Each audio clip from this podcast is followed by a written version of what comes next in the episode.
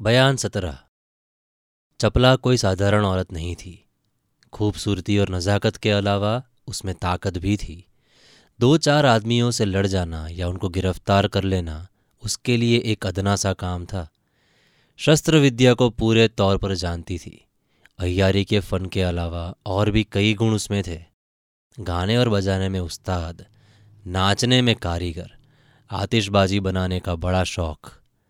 कहाँ तक लिखें? कोई फन ऐसा न था जिसको चपला न जानती हो। रंग उसका गोरा, बदन हर जगह से सुडोल नाजुक हाथ पाँव की तरफ़ ख्याल करने से यही ज़ाहिर होता था कि इसे एक फूल से मारना, खून करना है। उसको जब कहीं बाहर जाने की ज़रूरत पड़ती थी, अपनी खूबसूरती जानबूझ कर बिगाड़ डालती थी या बेश बदल देती थी। अब इस वक्त शाम हो गई, बल्कि कुछ रात भी जा चुकी है। चंद्रमा अपनी पूरी किरणों से निकला हुआ है। चपला अपनी असली सूरत में चली जा रही है। अयारी का बटुआ बगल में लटका है, कमंद कमर में कसे, और खंजर भी लगाए हुए जंगल ही जंगल, कदम बढ़ाए जा रही है। तेज सिंह की याद ने उसको ऐसा बेकल कर दिया है कि अपने बदन की भी खबर नहीं। उसको ये मालूम नहीं कि वो किस काम के लिए बाहर निकली है या कहाँ जा रही है। उसके आगे क्या है? पत्थर या गड्ढा? नदी है या नाला? खाली पैर बढ़ाए जाना यही उसका काम है। आँखों से आँसू की बूंदें गिर रही है। सारा कपड़ा भीग गया है। थोड़ी थोड़ी दूर पर ठोकर खाती है। उंगलियों से खून गिर रहा है, मगर उसको इसका कुछ ख्याल नहीं। आगे एक नाला आया, जिस पर चपला ने कुछ ध्यान न दिया, और धम्म से उस नाले में गिर पड़ी। सिर फट गया, खून निकलने लगा। कपड़े बदन के सब भीग गए। अब उसको इस बात का ख्याल हुआ कि वो तेज सिंह को छुड़ाने या खोजने चली है। उसके मुँह से जट ये बात निकली, हाय प्यारे, मैं तुमको बिल्कुल भूल गई। तुम्हारे छुड़ाने की फ़िक्र मुझको जरा भी ना रही। उसी की ये सजा मिली। अब चपला संभल गई और सोचने लगी कि वो किस जगह है। खूब गौर करने पर उसको मालूम हुआ कि रास्ता बिल्कुल भूल गई है और एक भयानक जंगल में आ फंसी है। कुछ क्षण के लिए तो वो बहुत डर गई, मगर फिर दिल को संभाला। उस खतरनाक नाले से पीछे फिरी और सोचने लगी, इसमें तो कोई शक नहीं कि तेज सिंह को महाराज शिवदत्त के अयारों ने पकड़ लिया है। तो ज़रूर चुनारगढ़ ही ले गए होंगे। पहले वही खोज करती हूँ। जब न मिलेगा तो दूसरी जगह पता लगाऊँगी। ये विचार कर चुनारगढ़ का रास्ता ढूँढने लगी। हज़ार खराबी से आधी रात गुजर जाने के बाद रास्ता मिल गया। अब सीधे चुनारगढ़ की तरफ़ पहाड़ ही पहाड़ चल निकली। जब सुबह करीब हुई, उसने अपनी सूरत मर्द सिपाही की बना ली। नहाने धोने, खाने पीने की कुछ फ़िक्र नहीं, सिर्फ़ रास्ता तय करने की उसको धुन थी। आखिर भूखी प्यासी शाम होते चुनारगढ़ पहुँची। दिल में ठान लिया था कि जब तक तेज सिंह का पता न लगेगा, अन्न जल ग्रहण न करूँगी। कहीं आराम न लिया इधर उधर ढूँढने और तलाश करने लगी। एकाएक उसे चालाकी सूझी। उसने अपनी पूरी सूरत पन्ना लाल की बना ली। और घसीटासी अय्यार के डेरे पर पहुँची। हम पहले लिख चुके हैं कि छह अय्यारों में से चार अय्यार विजयगढ़ गए हैं और घसीटासी और चुन्नीलाल चुनारगढ़ में ही रह गए हैं। घसीटा घसीटासी पन्नालाल को देखकर उठ खड़े हुए और साहत सलामत के बाद पूछा, कहो पन्नालाल, अब की बार किसको लाए? पन्नालाल ने कहा, इस बार लाए तो किसी को नहीं, सिर्फ़ इतना पूछने आए हैं कि नजीम यहाँ है या नहीं, उसका पता नहीं लगता। घसीटासी ने कहा यहाँ तो नहीं आया। पन्नालाल ने जवाब दिया, फिर उसको पकड़ा किसने? यहाँ तो अब कोई अय्यार नहीं है। घसीटा सिंह ने कहा यह तो मैं नहीं कह सकता कि वहाँ कोई अय्यार है या नहीं। सिर्फ़ तेज सिंह का नाम मशहूर था, सो कैद हो गए। इस वक्त किले में कैद पड़े रोते होंगे। पन्नालाल ने कहा, खैर, कोई अर्ज़ नहीं। पता लग ही जाएगा। अब जाता हूँ, रुक नहीं सकता। ये कहकर नकली पन्नालाल वहाँ से रवाना हुए। अब चपला का जी उठने लगा। ये सोचकर कि तेज सिंह का पता लग गया और वो यही मौजूद है, कोई हर्ज नहीं। जिस तरह होगा छुड़ा लेगी। वो मैदान में निकल गई और गंगा जी के किनारे बैठ अपने बटुए में से कुछ मेवा निकाल खाया। गंगा जल पी के निश्चिंत हो गई। तब अपनी सूरत एक गाने वाली की बनाई। चपला को खूबसूरत बनाने की कोई ज़रूरत नहीं थी। वो खुद ऐसी थी कि हज़ार खूबसूरतों का मुकाबला करे। मगर इस सबब से कोई उनको पहचान ले, अपनी सूरत बदलनी पड़ी। जब हर तरह से लेस हो गई, एक बंशी हाथ में ले राजमहल के पिछवाड़े की तरफ़ जा, एक साफ़ जगह देख बैठ गई और चढ़ी आवाज़ में एक बिरहा गाने लगी। एक बार स्वयं गाकर फिर उसी गीत को बंशी पर बजाती। रात आधी से ज़्यादा बीत चुकी थी। राजमहल में शिवदत्त महल की छत पर माया रानी के साथ मीठी मीठी बातें कर रहे थे। एकाएक गाने की आवाज़ उनके कानों में गई और महारानी ने भी सुनी। दोनों ने बातें करना छोड़ दिया और कान लगाकर गौर से सुनने लगे। थोड़ी देर बाद बंशी की आवाज़ आने लगी, जिसका बोल साफ़ मालूम होता था। महाराज की तबीयत बेचैन हो गई। जट लौंडी को बुलाकर हुक्म दिया, किसी को कहो, अभी जाकर जट महल के नीचे ले आए, जिसके गाने की आवाज़ आ रही है। हुक्म पाते ही पहरेदार दौड़ गए। देखा कि एक नाजुक बदन बैठी गा रही है। उसकी सूरत देखकर लोगों के होश हवास ठिकाने ना रहे। बहुत देर बाद बोले, महाराज ने महल के करीब बुलाया है और आपका गाना सुनने के बहुत मुश्तहक हैं। चपला ने कुछ इनकार न किया। उन लोगों के साथ साथ महल के नीचे चली गई और गाने लगी। उसके गाने ने महाराज को बेताब कर दिया। दिल को रोक न सके। हुक्म दिया कि उसको दीवान खाने में ले जाकर बैठाया जाए और रोशनी का बंदोबस्त करे। हम भी आते हैं। महारानी ने कहा, आवाज़ से ये औरत मालूम होती है, क्या हर्ज है अगर महल में बुला ली जाए? महाराज ने कहा, पहले उसको देख समझ लें तो फिर जैसा होगा किया जाएगा। अगर यहाँ आने लायक होगी तो तुम्हारी भी खातिर कर दी जाएगी। हुक्म की देर थी, सब सामान लेस हो गया। महाराज दीवान खाने में जा बिराजे। बीवी चपला ने झुककर सलाम किया। महाराज ने देखा कि एक औरत निहायत हसीन रंग गोरा, सुरमई रंग की साड़ी और धानी बुट्टीदार चोली दक्षिणी ढंग पर पहने, पीछे से लांग बांधे खुला सा गडारीदार जूड़ा कांटे से बांधे, जिस पर एक छोटा सा सोने का फूल, माथे पर एक बड़ा सा रोली का टीका लगाए, कानों में सोने की निहायत खूबसूरत जड़ाऊ बालियाँ पहने, नाक में सरजा सी नथ, एक टीका सोने का और घुंघरूदार पटड़ी गुथन के गले में पहने।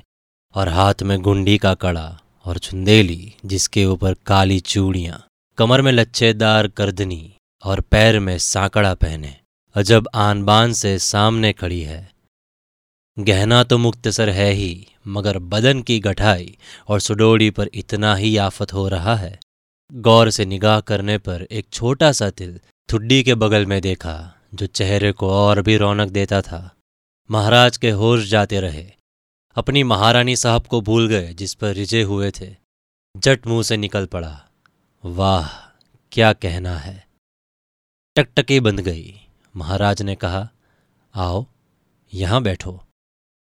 बीबी चपला कमर को बल देती हुई हटखेलियों के साथ कुछ नजदीका सलाम करके बैठ गई। महाराज उसके हुस्न के रौब में आ गए। ज़्यादा कुछ कह ना सके, एक टक सूरत देखने लगे। फिर कहा तुम्हारा मकान कहाँ है? कौन हो? क्या काम है? तुम्हारी जैसी औरत का अकेले रात के समय घूमना ताज्जुब में डालता है। उसने जवाब दिया, मैं ग्वालियर में रहने वाली पटलापा कत्थक की लड़की हूँ। रंभा मेरा नाम है। मेरा बाप भारी गवैया है। एक आदमी पर मेरा जी आ गया। बात की बात में वो मुझसे गुस्सा होके चला गया। उसी की तलाश में मारी मारी फिरती हूँ। क्या करूँ?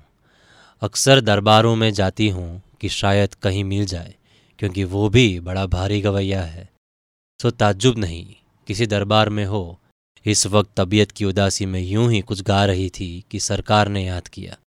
हाजिर हुई। महाराज ने कहा, तुम्हारी आवाज़ बहुत भली है। कुछ गाओ तो अच्छी तरह सुनो। चपला ने कहा, महाराज ने इस नाचीज पर बड़ी मेहरबानी की जो नज़दीक बुलाकर बैठाया। और लौंडी को इज़्ज़त दी। अगर आप मेरा गाना सुनना चाहते हैं तो अपने मुलाजिम सफरदारों को तलब करें। वो लोग साथ दें तो कुछ गाने का लुफ्त आए। वैसे तो मैं हर तरह से गाने को तैयार हूँ। ये सुनकर महाराज बहुत खुश हुए और हुक्म दिया सपरदा हाजिर किए जाएँ। प्यादे दौड़ गए और सपरदारों का सरकारी हुक्म सुनाया। वो सब हैरान हो गए कि तीन पहर रात गुजरे, महाराज को क्या गुजरी है? मगर लाचार होकर आना ही पड़ा। आकर जब एक चाँद के टुकड़े को सामने देखा तो तबीयत खुश हो गई। कुड़े हुए आए थे, मगर अब खिल गए। जट साज मिला, करीने से बैठे। चपला ने गाना शुरू किया। अब क्या था? साज व सामान के साथ गाना, पिछली रात का समा। महाराज को भूत बना दिया। सपरदा भी दंग रह गए। तमाम इल्म आज खर्च करना पड़ा। बेवक्त की महफिल थी। इस पर भी बहुत से आदमी जमा हो गए। दो चीज़ दरबारी की गाई थी कि सुबह हो गई। फिर भैरवी गाने के बाद चपला ने बंद करके अर्ज़ किया, महाराज, अब सुबह हो गई। मैं भी कल की थकी हूँ क्योंकि दूर से आई थी। अब हुक्म हो तो रुखसत हों। चपला की बात सुनकर महाराज चौंक पड़े। देखा तो सचमुच सवेरा हो गया है। अपने गले से मोती की माला उतार कर इनाम में दी और बोले अभी हमारा जी तुम्हारे गाने से बिल्कुल नहीं भरा है। कुछ रोज यहाँ ठहरो, फिर जाना। रंभा ने कहा, अगर महाराज की इतनी मेहरबानी लौंडी के हाल पर है तो मुझको कोई हर्ज रहने में नहीं। महाराज ने हुक्म दिया कि रंभा के रहने का पूरा बंदोबस्त हो और आज रात को आम महफिल का सामान किया जाए। हुक्म पाते ही सब सरंजाम हो गया। एक सुंदर मकान में रंभा का डेरा पड़ गया। नौकर, मजदूर सब तैनात किए गए। आज की रात आज की महफिल थी। अच्छे आदमी सब इकट्ठे हो गए। रंभा भी हाजिर हुई। सलाम करके बैठ गई। महफिल में कोई ऐसा न था जिसकी निगाह रंभा की तरफ़ न हो। जिसको देखो लंबी साँसें भर रहा है। आपस में सब यही बातें करते हैं कि, वाह, क्या भूली सूरत है। क्यों? कभी आज तक ऐसी हसीना तुम्हें दिखी थी? रंभा ने गाना शुरू किया। अब जिसको देखिए मिट्टी की मूरत हो रहा है। एक गीत गाकर चपला ने अर्ज़ किया। महाराज, एक बार नौगढ़ में राजा सुरेंद्र सिंह की महफिल में लौंडी ने गाया था। वैसा गाना आज तक मेरा फिर न जमा। वजह ये थी कि उनके दीवान के लड़के तेज सिंह ने मेरी आवाज़ के साथ मिलकर बिन बजाई थी। हाय, मुझको वो महफिल कभी न भूलेगी। दो चार रोज हुआ, मैं फिर नौगढ़ गई थी। मालूम हुआ कि वो गायब हो गया। तब मैं भी वहाँ न ठहरी, तुरंत वापस चली गई। इतना कह रंभा अटक गई। महाराज तो उस पर दिलो जान दिए बैठे थे। बोले, आजकल तो वो मेरे यहाँ कैद है। पर मुश्किल तो ये है कि मैं उसको छोड़ूँगा नहीं और कैद की हालत में वो कभी बिन न बजाएगा। रंभा ने कहा, जब वो मेरा नाम सुनेगा तो ज़रूर इस बात को कबूल करेगा, मगर उसको एक तरीके से बुलाया जाए। वो अलबत् मेरा संग देगा नहीं तो मेरी भी न सुनेगा क्योंकि वो बड़ा जिद्दी है। महाराज ने पूछा वो कौन सा तरीका है? रंभा ने जवाब दिया, एक तो उसके बुलाने के लिए ब्राह्मण जाएँ और वो उम्र में बीस वर्ष से ज़्यादा न हो। दूसरे, जब वो उसको लाएँ, दूसरा कोई संग ना हो। अगर भागने का खौफ हो तो बेड़ी उसके पैर में पड़ी रहे, इसका कोई मुजायका नहीं। और तीसरे ये कि बिन थोड़ी उम्दा होनी चाहिए। महाराज ने कहा यह कौन सी बड़ी बात है? इधर उधर देखा तो एक ब्राह्मण का लड़का चेतराम नामी उस उम्र का नज़र आया। उसे हुक्म दिया कि तू जाकर तेज सिंह को ले आ।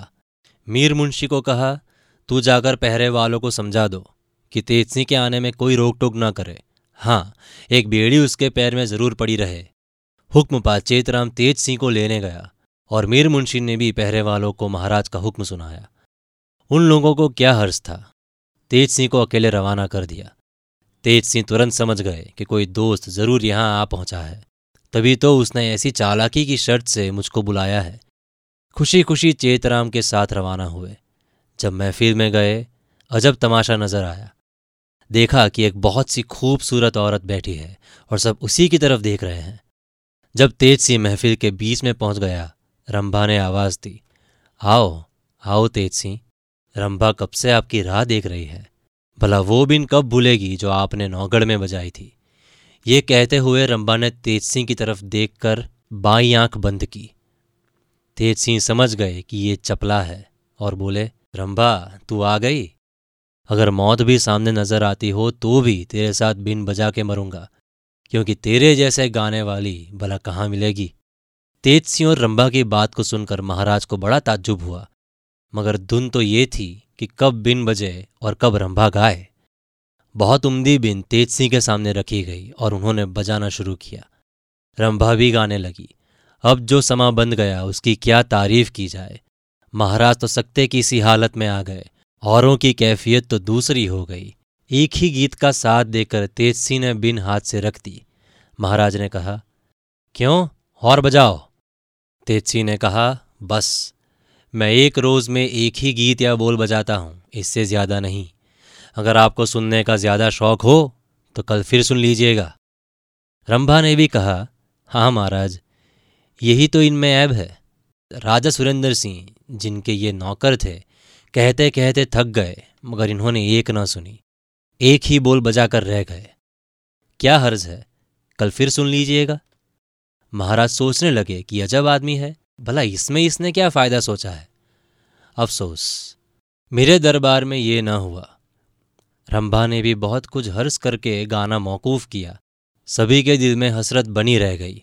महाराज ने अफसोस के साथ मजलिस दरखास्त की और तेज सिंह फिर उसी चेतराम ब्राह्मण के साथ जेल भेज दिए गए। महाराज को तो अब इश्क हो गया है कि तेज सिंह के बिन के साथ रंभा का गाना सुने। फिर दूसरे रोज महफिल हुई और उसी चेतनम ब्राह्मण को भेजकर तेज सिंह बुलाए गए। उस रोज भी एक बोल बजाकर उन्होंने बिन रख दी। महाराज का दिल न भरा। हुक्म दिया कि कल पूरी महफिल हो। दूसरे दिन फिर महफिल का सामान हुआ। सब कोई आकर पहले ही से जमा हो गए। मगर रंबा महफिल में जाने के वक्त से घंटे भर पहले दाव बचा चेतराम की सूरत बना कैद खाने में पहुँची। पहरे वाले जानते ही थे कि चेतराम अकेला तेज सिंह को ले जाएगा। महाराज का हुक्म ही ऐसा है। उन्होंने ताला खोलकर तेज सिंह को निकाला और पैर में बेड़ी डाल चेतराम के हवाले कर दिया। चेतराम यानी कि चपला, उसको लेकर चलते बने। थोड़ी दूर जाकर चेतराम ने तेज सिंह की बेड़ी खोल दी। अब क्या था? दोनों ने जंगल का रास्ता लिया। कुछ दूर जाकर चपला ने अपनी सूरत बदल ली और असली सूरत में हो गई। अब तेज सिंह उसकी तारीफ़ करने लगे। चपला ने कहा, आप मुझको शर्मिंदा ना करें, क्योंकि मैं अपने को इतना चालाक नहीं समझती जितना आप तारीफ़ कर रहे हैं। फिर मुझको आपको छुड़ाने की कोई गरज भी न थी। सिर्फ़ चंद्रकांता की बेमुरवत से मैंने ये काम किया। तेजसी ने कहा, ठीक है, तुमको मेरी गरज काहे को होगी? गरजू तो मैं ठहरा कि तुम्हारे साथ सपर्दा बना। जो काम बाप दादों ने न किया था, सो करना पड़ा। ये सुन चपला हंस पड़ी और बोली, बस माफ़ कीजिए, ऐसी बातें ना करिए। तेजसी ने कहा, वाह, माफ़ क्या करना, मैं बगैर मजदूरी लिए न छोड़ूँगा। चपला ने कहा, मेरे पास क्या है जो मैं दूँ?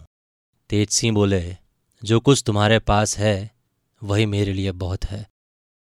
चपला ने कहा, खैर, इन बातों को जाने दीजिए और ये कहिए कि यहाँ से खाली हाथ ही चलिएगा या महाराज शिवदत्त को कुछ हाथ भी दिखाइएगा? तेजसी ने कहा, इरादा तो मेरा यही था, आगे तुम जैसा कहो। चपला ने कहा, ज़रूर, कुछ करना चाहिए। बहुत देर तक आपस में सोच विचार कर दोनों ने एक चालाकी ठहराई, जिसे करने के लिए ये दोनों उस जगह से दूसरे घने जंगल में चले गए।